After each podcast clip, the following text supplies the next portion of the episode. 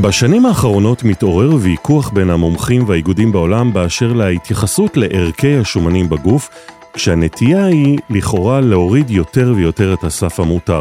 אז מה ההבדל בין הליפידים השונים בבדיקות הדם? האם לכולסטרול הטוב, HDL, יש חשיבות? מה פרוטוקול הטיפול בהיפרליפידמיה? והאם סטטינים אכן גורמים לכאבי שרירים? אתם מאזינים ל-internal IL, פודקאסט הרפואה הפנימית של הרי.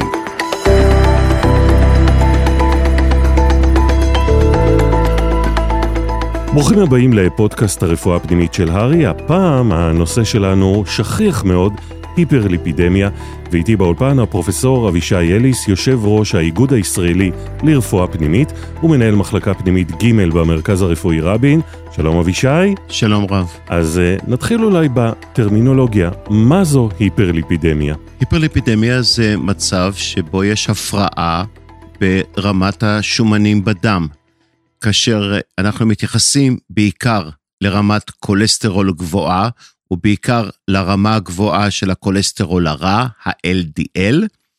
אנחנו מתייחסים גם לרמת הטריגליצרידים, נושא שהוא נפרד בפני עצמו, והיום, ב-2023, צריך לדבר גם על עוד מרכיב ליפידי, הליפופרוטאין ליטל A, שאולי יש לו חשיבות, ובטח נדבר על זה בהמשך. מי בסיכון גבוה לפתח היפרליפידמיה? למעשה כולנו בסיכון גבוה לפתח היפרליפידמיה, כי אנחנו חיים את אורח החיים המודרני, שמורכב מתזונה שהיא לא תמיד בריאה בצורה מושלמת, אורח החיים שלנו הוא יושבני, הנטייה לסוכרת, להשמנת יתר היא גדולה יותר, כך שלמעשה כולנו יש לנו נטייה לפתח היפרליפידמיה, אבל בתוך הקבוצה הזאת ישנה, ישנן קבוצות שאליהן צריך לשים דגש באופן יותר מיוחד.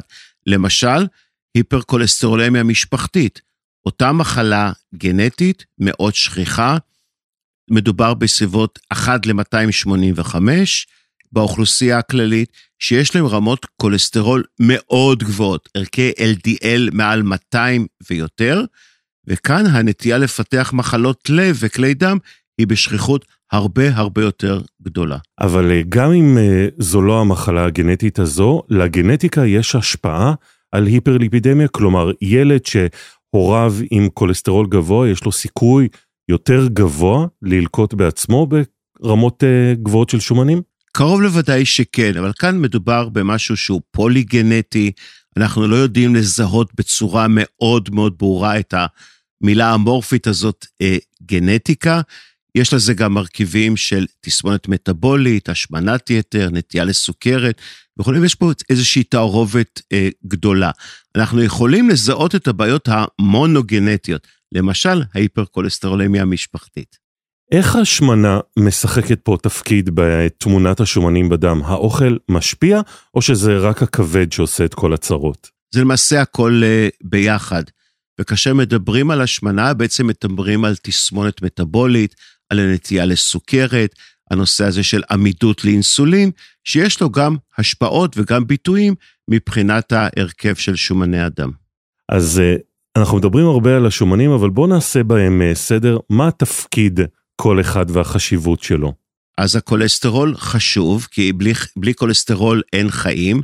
הכולסטרול מרכיב את הדפנות של התאים שלנו, הוא מרכיב חשוב במרה, והוא גם אבן היסוד להורמונים הסטרואידליים אה, שאנחנו מייצרים בגופנו. כך שאי אפשר בלי כולסטרול, אבל כנראה שאנחנו צריכים הרבה הרבה פח, יותר מעט ממה שבעצם קיים אה, בדמנו. מה לגבי ההבדל בין הכולסטרול הרע, ה-LDL וה-HDL, ואיך אתם בעצם מתייחסים אליהם בבדיקות דם? עדיין עושים את היחס ביניהם? האם יש אה, ל-LDL יותר חשיבות מאשר ה-HDL? אז קודם כל, יש רק כולסטרול אחד. עכשיו, הש... מה שצריך להבין, שבעצם מדברים כאן על איך הוא נישא בתוך זרם הדם. זרם הדם שלנו זו סביבה מימית, וכולסטרול, שהוא חומר שומני, חייב להיות מובל בתוך זרם הדם על ידי, אני קורא לזה משאית, או איזשהו אה, אה, גוף שנושא אותו. הגוף שנושא את הכולסטרול אה, אל כלי הדם הפריפריים ומביא לש... בסופו של דבר גורם לשקיעתו בדפנות כלי הדם, זה למעשה ה-LDL, הכולסטרול הרע, כי הוא עושה פעולה רעה. המשאית שנוסעת את הדרך בחזרה מהפריפריה לכיוון הכבד לעיבוד חוזר של הכולסטרול, עושה פעולה טובה, reverse כולסטרול transport, וזה למעשה ה-HDL, מה שמכונה הכולסטרול הטוב. באופן קטגורי וברור, אנחנו מתייחסים לכולסטרול הרע, ל-LDL, עד כדי כך שאנחנו מנחים את הרופאים לדבר ביניהם, איתנו, עם החולים, ב-LDL.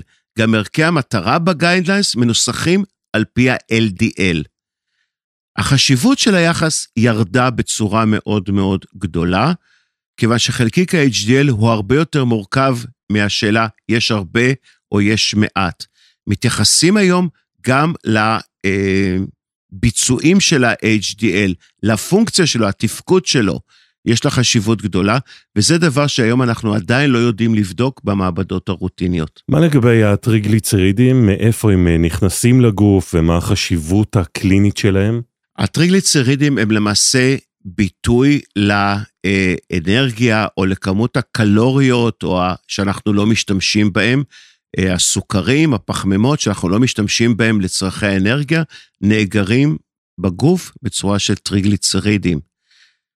לטריגליצרידים יש שני דברים שצריך להגיד עליהם. א', ברמות המאוד מאוד גבוהות, רמות טריגליצרידים מעל אלף ויותר, כאן בכלל מדובר במחלה אחרת, פנקריאטיטיס. ואנחנו רואים את זה אה, מדי פעם במחלקות הפנימיות ובמחלקות הכירורגיות. כאשר מדברים בהקשר של טרשת עורקים, לטריגליצרידים ישנה גם השפעה. למעשה לא כל כך לטריגליצרידים, אלא שוב פעם לאותם חלקיקים שהטריגליצרידים נישאים עליהם, ה-VLDL, הרמננטס, כל אותם חלקיקים שהם שיירים של המטאבוליזם אה, של הליפידים, ויש להם בהחלט תרומה להתפתחות של טרשת עורקים. טריגליצרידים גבוהים הולכים הרבה פעמים עם HDL נמוך, השילוב הזה הוא שילוב אתרוגני. פעילות גופנית משפיעה על מי מהשומנים שהזכרת? לא בהרבה. פעילות גופנית קודם כל היא דבר טוב ומבורך ל-well-being שלנו, היא עוזרת לשמירה על משקל גוף תקין כחלק מהקפדה על דיאטה מאוזנת אה, וכולי. כשלעצמה, פעילות גופנית מסיבית שכל שתהיה, לא מצליחה להעלות ערכי HDL בצורה מאוד מאוד משמעותית. כך שהפעילות הגופנית, ההשפעה שלה היא השפעה עקיפה, בירידה במשקל, בתובנה לאורח חיים בריא יותר, בעיקר השפעה בנושא של הטריגליצרידים. מה הטווח הנורמה בכל אחד אה, מהשומנים, כיוון שבגיידליינס אה, כל פעם אה, יש איזשהו שינוי? אז השינוי מתייחס קודם כל ל-LDL. לגבי הטריגליצרידים, המספרים הם היחידים, מדובר על זה שהרמה התקינה היא סביב 150 מיליגרם פר דציליטר, מקובל שמעל הערכים האלה כבר צריך להתייחס, בדרך כלל בעיקר בשינוי באורח החיים, כפי שדיברנו, דיאטה, פעילות גופנית וכולי. עיקר המסה של ההתייחסות היא בנושא של ה-LDL, וכאן אין ערך שהוא תקין, כיוון שהכל הערך מתייחס לאדם שיושב מולך. ולכן במרפאה, כאשר אה, בא אה, חולה, הדבר הראשון זה עוד פעם, אנמנזה. ורמת ה-LDL שמצופה באדם עם מחלת לב כלילית, אחרי MI או אחרי קבג', היא LDL מתחת ל-55, בעוד שבאדם בריא לחלוטין, ללא גורמי סיכון, צעיר, אנחנו מוכנים אפילו ש-LDL שלו יהיה מעל 115, והרבה פעמים אפילו יותר. כך שזה מאוד מאוד משתנה בהתאם לאדם שאליו מתייחסים. אז אה, בוא נדבר על אחד מהשניים שהזכרת. מגיע אדם בריא בדרך כלל, צעיר יחסית עם היפרליפידמיה. איזה בדיקות נוספות צריכות להתבצע בקהילה לפני שאתם אה, מתחילים טיפול? אני חושב שמבחינת בדיקות לא צריך הרבה. פרופיל הליפידים שנלקח בקהילה, בבדיקות השגרתיות, הוא מספיק לחלוטין. דרך אגב, אה, לא תמיד חייבים, לא חייבים לקחת אותו בצום. איתי, לא חייבים לקחת את הבדיקות בצום. הבדיקה בצום, בעיקר המטרה שלה שהטריגליצרידים יהיו אה, מאוזנים ובסטדי סטייט, אבל אה, זה לא חובה בחלק גדול מהחולים. זה חידוש, כי האחיות. משגעות את המטופלים. אני יודע, אבל אנחנו משתדלים גם לבוא ולהגיד את הדבר הזה. כאשר הטריגליצרידים יוצאים בצורה מאוד מאוד גבוהה, אז כדאי לחזור על הבדיקה בצום. נקודה. אני חושב שהדבר הכי חשוב זה לקחת אנמנזה, כיוון שאנמנזה כוללת את גורמי הסיכון השונים לטרשת עורקים, את הרקע אם יש מחלה קרדיו-וסקולרית, רקע משפחתי, עישון וכולי, ומתוך זה לבנות את הפרופיל של האיש שיושב מולך, ולהחליט מה ערך המטרה שאליו אתה רוצה להגיע. ובליפידים זה נורא פשוט, אתה יודע איפה אתה נמצא, ואתה יודע לאן אתה רוצה להגיע. ומכאן המטרה מקדשת את האמצעים.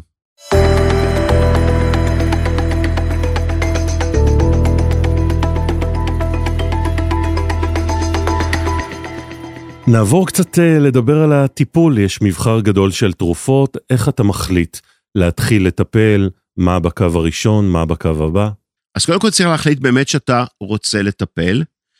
גם בקטע הזה אנחנו הפכנו להיות הרבה יותר ליברליים. הכוונה היא כמובן לאנשים, מה שאנחנו קוראים אה, ב-primary prevention.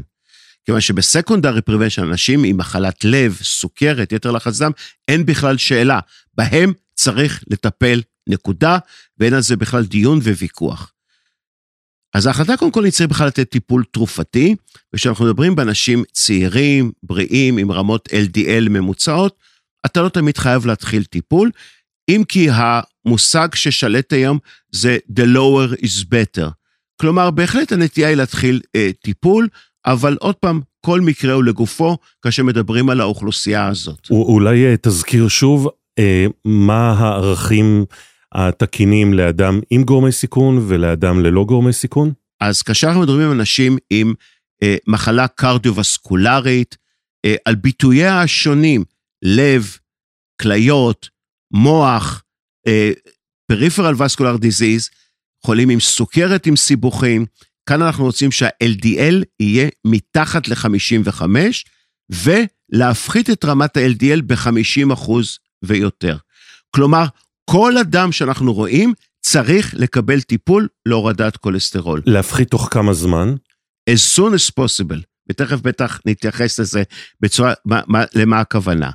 כאשר מדברים מהצד השני של הסקאלה על אנשים בריאים ללא גורמי סיכון, כאן הגלנס אומרים to consider, לשקול מתן טיפול כדי להגיע ל-LDL סביב 115, וכאן נכנסים שיקולים של הגיל, אני חושב שאין דינה של אה, נערה בת, אה, 20, אה, בת 15 או 18 כדינו של אדם בן 50 אה, בקטע הזה, וכאן באמת צריך לשקול את הדברים אה, לגופם, כאשר יש בהחלט נטייה להיות יותר ליברליים ולתת טיפול. אז איך אתה מתחיל לטפל? הטיפול מתחיל במתן של סטטינים. סטטינים, אולי התרופה השנואה ביותר אה, בעולם, אבל זאת התרופה שעשתה מהפכה בכל התחום של קרדיולוגיה טרשת עורקים. שינתה את פני העולם. כשאני הייתי רופא צעיר, אה, הביטויים של אה, אוטם, ST Elevation MI היה דבר שכיח יום ביומו בחדר מיון.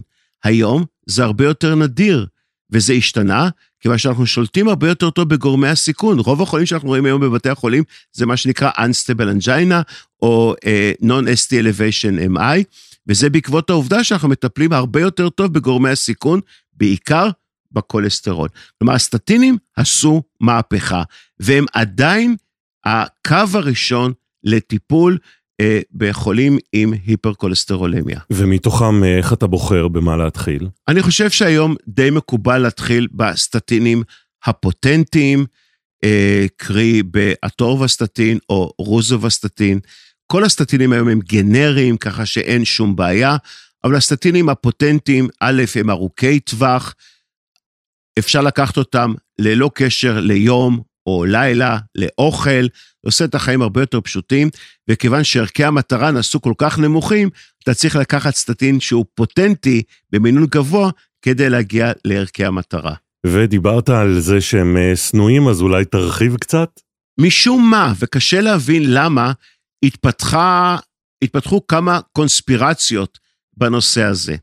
א', האשמה שכאילו חברות התרופות עשו יד אחת עם הרופאים ומורידים את ערכי המטרה כדי שאנשים ירשמו יותר תרופות. אז זה הבל הבלים פעמיים. א', סטטינים היום אין להם שום ערך מבחינת חברות התרופות, כי הם כולם גנריים. שתיים, ההמלצה, כפי שאמרתי קודם, להוריד את ה-LDL מתחת ל-55, היא evidence-based ב-randomized control studies. אומרת, זאת לא גחמה, זה evidence-based medicine עם קלאס 1A uh, uh, מבחינת ה-guidelines. אז זה מצד אחד. שתיים, כן, לסטטינים יש תופעות לוואי, כמו שלכל דבר בחיים יש תופעות לוואי. התופעת לוואי שהכי מדוברת אלה הם כאבי שרירים. וגם כאן יש סיפור מרתק, איתי. א', כשהולכים למחקרים שבהם נבדקו הדברים, שיעור האנשים שסובלים מכאבי שרירים היה קטן ביותר. עובדה. בחיי היום-יום, כאשר התחילו לתת לאנשים בצורה מאוד מאוד אה, נרחבת, מצאו שהתופעה היא הרבה יותר נדירה, זה מגיע ל-15% ואפילו יותר מאנשים שסובלים מכאבי שרירים. אז איך זה שאנחנו שומעים על כאלה שזה באמת אה, לכאורה בלתי נסבל אצלם? זה באמת בלתי נסבל. יש באמת אנשים שהכאבים הם קשים, אנשים הופכים להיות, איכות חייהם נפגעת, ואני לא פעם אומר לאנשים שבצדק, שאי אפשר להחליף מחלה במחלה. אבל כאן מגיע עוד קאץ' אחד שאנחנו צריכים לדבר עליו, זה מה שנקרא אפקט נוצבו. מסתבר שכשאתה לוקח אנשים שמתלוננים על כאבי שרירים כתוצאה מסטטינים, ואתה אומר להם, הלך הכדור, ואתה לא אומר להם מה שיש בכדור. 50% מהם ייקחו את הכדור, למרות שיש בו סטטינים, ושום דבר לא יקרה. כלומר, אני לא יכול להתעלם מהעובדה שיש אנשים שסובלים מכאבי שרירים, אבל אני יודע בסתר ליבי שחלק מהם זה לא משהו גופני. אין גם שום בדיקה אובייקטיבית שיכולה להגיד מי סובל ומי לא סובל. אשרי, אשרינו שב-2023 יש תרופות נוספות, כך שאני יכול לגשר על הבעיה הזאת. אבל אני גם יודע בסתר ליבי שהבעיה אולי לא עד כדי כך גדולה כפי שהיא מוצגת. אז מה אתה באמת עושה איתם? אז א', אתה מנסה להבין כמה באמת הכאבים קשורים בסטטינים, והכאב הוא צריך להיות כאב מאוד אופייני. זה הם כאבים סימטריים, זה כאבים בשרירים פרוקסימליים, החולים מתארים תיאור מאוד מאוד מאוד ברור. עכשיו, אנחנו עדיין חיים בעולם שיש בו רגולציות מבחינת התרופות, כי התרופות שנדבר עליהן בעוד כמה דקות, מחירן הוא מאוד מאוד גבוה ויש עליהן אה, איזשהו פיקוח ואיזושהי רגולציה. אז השיטה היא לנסות ולתת סטטינים במינון נמוך מאוד, לשלב את זה עם כדור נוסף שנקרא אזיטרול, ולראות אם החולים האלה מסתדרים. חלקם מסתדרים, חלקם אתה נותן להם איזשהו אשורנס והדברים מסתדרים, וחלקם אתה צריך לעבור לתרופות החדשות, שהן לא סטטינים, תרופות שניתנות היום בהזרקה. מה לגבי פיברטים? מתי מוסיפים אותם לסטטינים? למעשה, כמעט ולא מוסיפים אותם. בשנים האחרונות שר חינם של הפיברטים כמעט לחלוטין. הטיפול הטוב ביותר להורדת LDL, שזה בעצם הדבר החשוב ביותר, יש לנו היום מספיק כלים, את הסטטינים, את האזטרול, רק נגיד בסוגריים שאזיטרול מוריד את הספיגה של כולסטרול במעי, והשילוב של סטטינים ואזיטרול ביחד הוא מאוד מאוד פוטנטי. ויש לנו את התרופות החדשות שניתנות בהזרקה, אותן תרופות כנגד החלבון PCSK9, שהן שוב פעם פוטנטיות כשלעצמן ובשילוב עם סטטינים ואזיטרול. כך שבעיית ה-LDL יש לנו מספיק דרכים איך לאזן אותם. הפיברטים נשארו בצד, בעיקר יועדו לטיפול בהורדה של טריגליצרידים. אבל כאן אני צריך לסבך את התמונה עוד יותר. אנחנו לא מטפלים בהפרעות בשומני הדם כדי שהמספרים ייראו יפה ובתוך המסגרת. אנחנו מטפלים בהפרעות בשומני הדם כדי להוריד תחלואה ותמותה ממחלות לב. ואין כמעט, כמעט שום עבודה שמראה ששילוב של סטטינים ופיברטים עושה את העבודה. יש שילוב של סטטינים ופיברטים מעלה את תופעות הלוואי, את הסיכוי לכאבי שרירים וכולי. ולכן, שר חינם של הפיברטים, הרבה פחות ופחות משתמשים בהם, בטח כתרופה בודדת, אנחנו שומרים אותם למקרים הקיצוניים של רמות גבוהות של טריגליצרידים.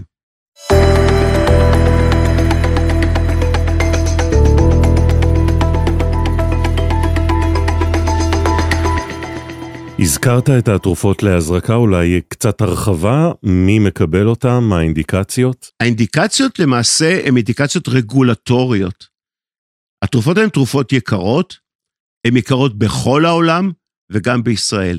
לא להאמין, דווקא בישראל השימוש בהם הוא שימוש נרחב, סל הבריאות הכיר, הביטוחים המושלמים הכירו בהם, והשימוש בהם בארץ הוא בהחלט גדול ונרחב.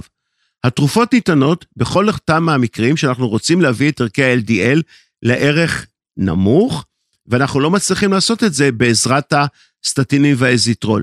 בין אם זה לא מספיק, ובין אם החולה לא סובל את התרופות. כמובן שהתרופות ניתנות בעיקר לחולים שיש להם מחלת לב, אה, חולים עם טרשת עורקים, אה, חולים עם סוכרת עם סיבוכים, כלומר לחולים הקשים יותר. יש חולים שאתה בשלב מסוים תפסיק להם את הטיפול? כמעט ולא.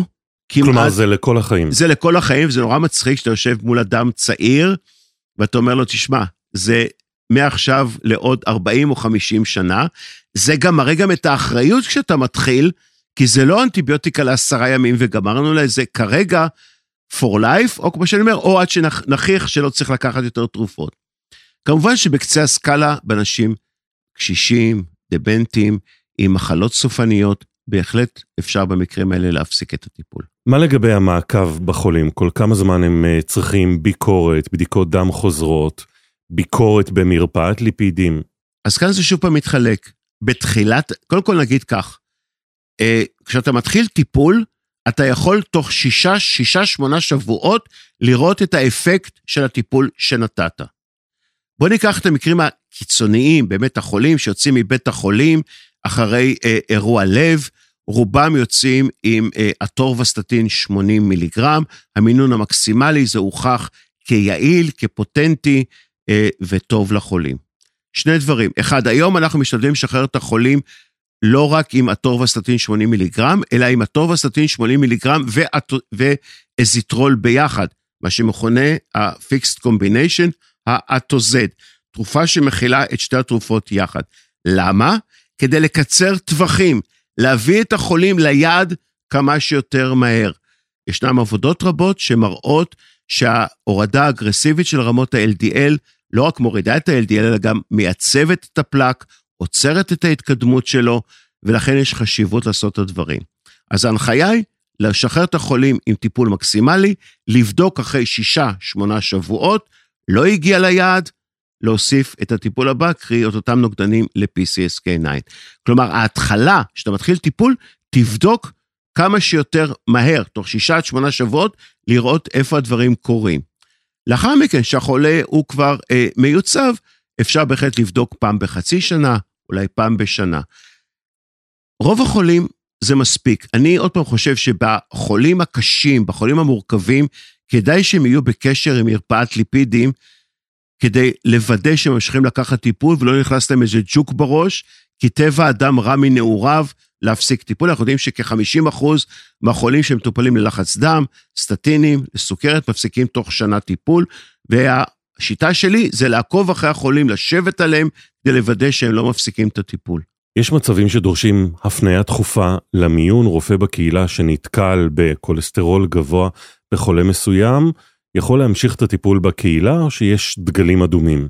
אני חושב שבגדול בעיית כולסטרול היא לא בעיה דחופה. לא צריך בשתיים בלילה לשלוח את הדם לחדר מיון אה, עם בגלל בעיית כולסטרול. אני חושב שתמיד יש עוד פעם כל מיני דברים קטנים.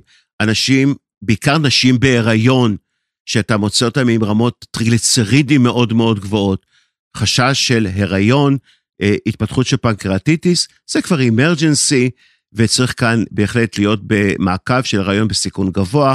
חלקם מהחוליות האלה מאשפזים אותם כדי אה, לטפל בהם. אז כאן יש בהחלט איזושהי נקודה לבעיה. אבל בגדול, אין שום סיבה לשלוח חולה, גם אם יש לו LDL של 220 או 240, בשתיים בלילה לחדר מיון. צריך לטפ... לגלות את זה, לבדוק את המשפחה שלו, בסוגריים גם לבדוק שאין סיבות משניות, לא דיברנו על סיבות משניות, לעלייה ברמות של כולסטרול. אה, תיירואיד, נפרוטיק סינדרום, אה, מחלות כבד חסימתיות, רק לוודא את הדברים האלה, אבל אין שום סיבה לשלוח אותו באמצע הלילה לחדר מיון. לסיום, יש חולים שאתה לא מצליח להוריד להם את השומנים? א', כן. אה, וזה נובע, א', כי הם לא לוקחים תרופות. זה מאוד מאוד פשוט. בנושא של כולסטרול זה מאוד פשוט. החולה לוקח את התרופות, זה יורד. הוא לא לוקח, זה לא יורד. נקודה. נכון שיש חולים שהערך ההתחלתי שלהם הוא כל כך גבוה, שכל השילוב התרופתי הוא לא מספק. יש לנו כמובן, כיוון שאתה נמצא במרפאות ליפידים, חולים ממה שנקרא הומוזייגוס FH, זה חולים שרמת ה-LDL שלהם היא 700, 800, וכאן אנחנו נאלצים להשתמש גם בפרזיס, בניקוי מכני של הדם, במרכאות, אה, מערכי ה-LDL שלהם.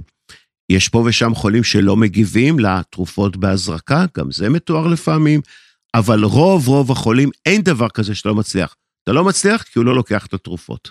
נסיים עם איזה מסר לרופאים? אני חושב שהמסר לרופאים אה, הוא כזה.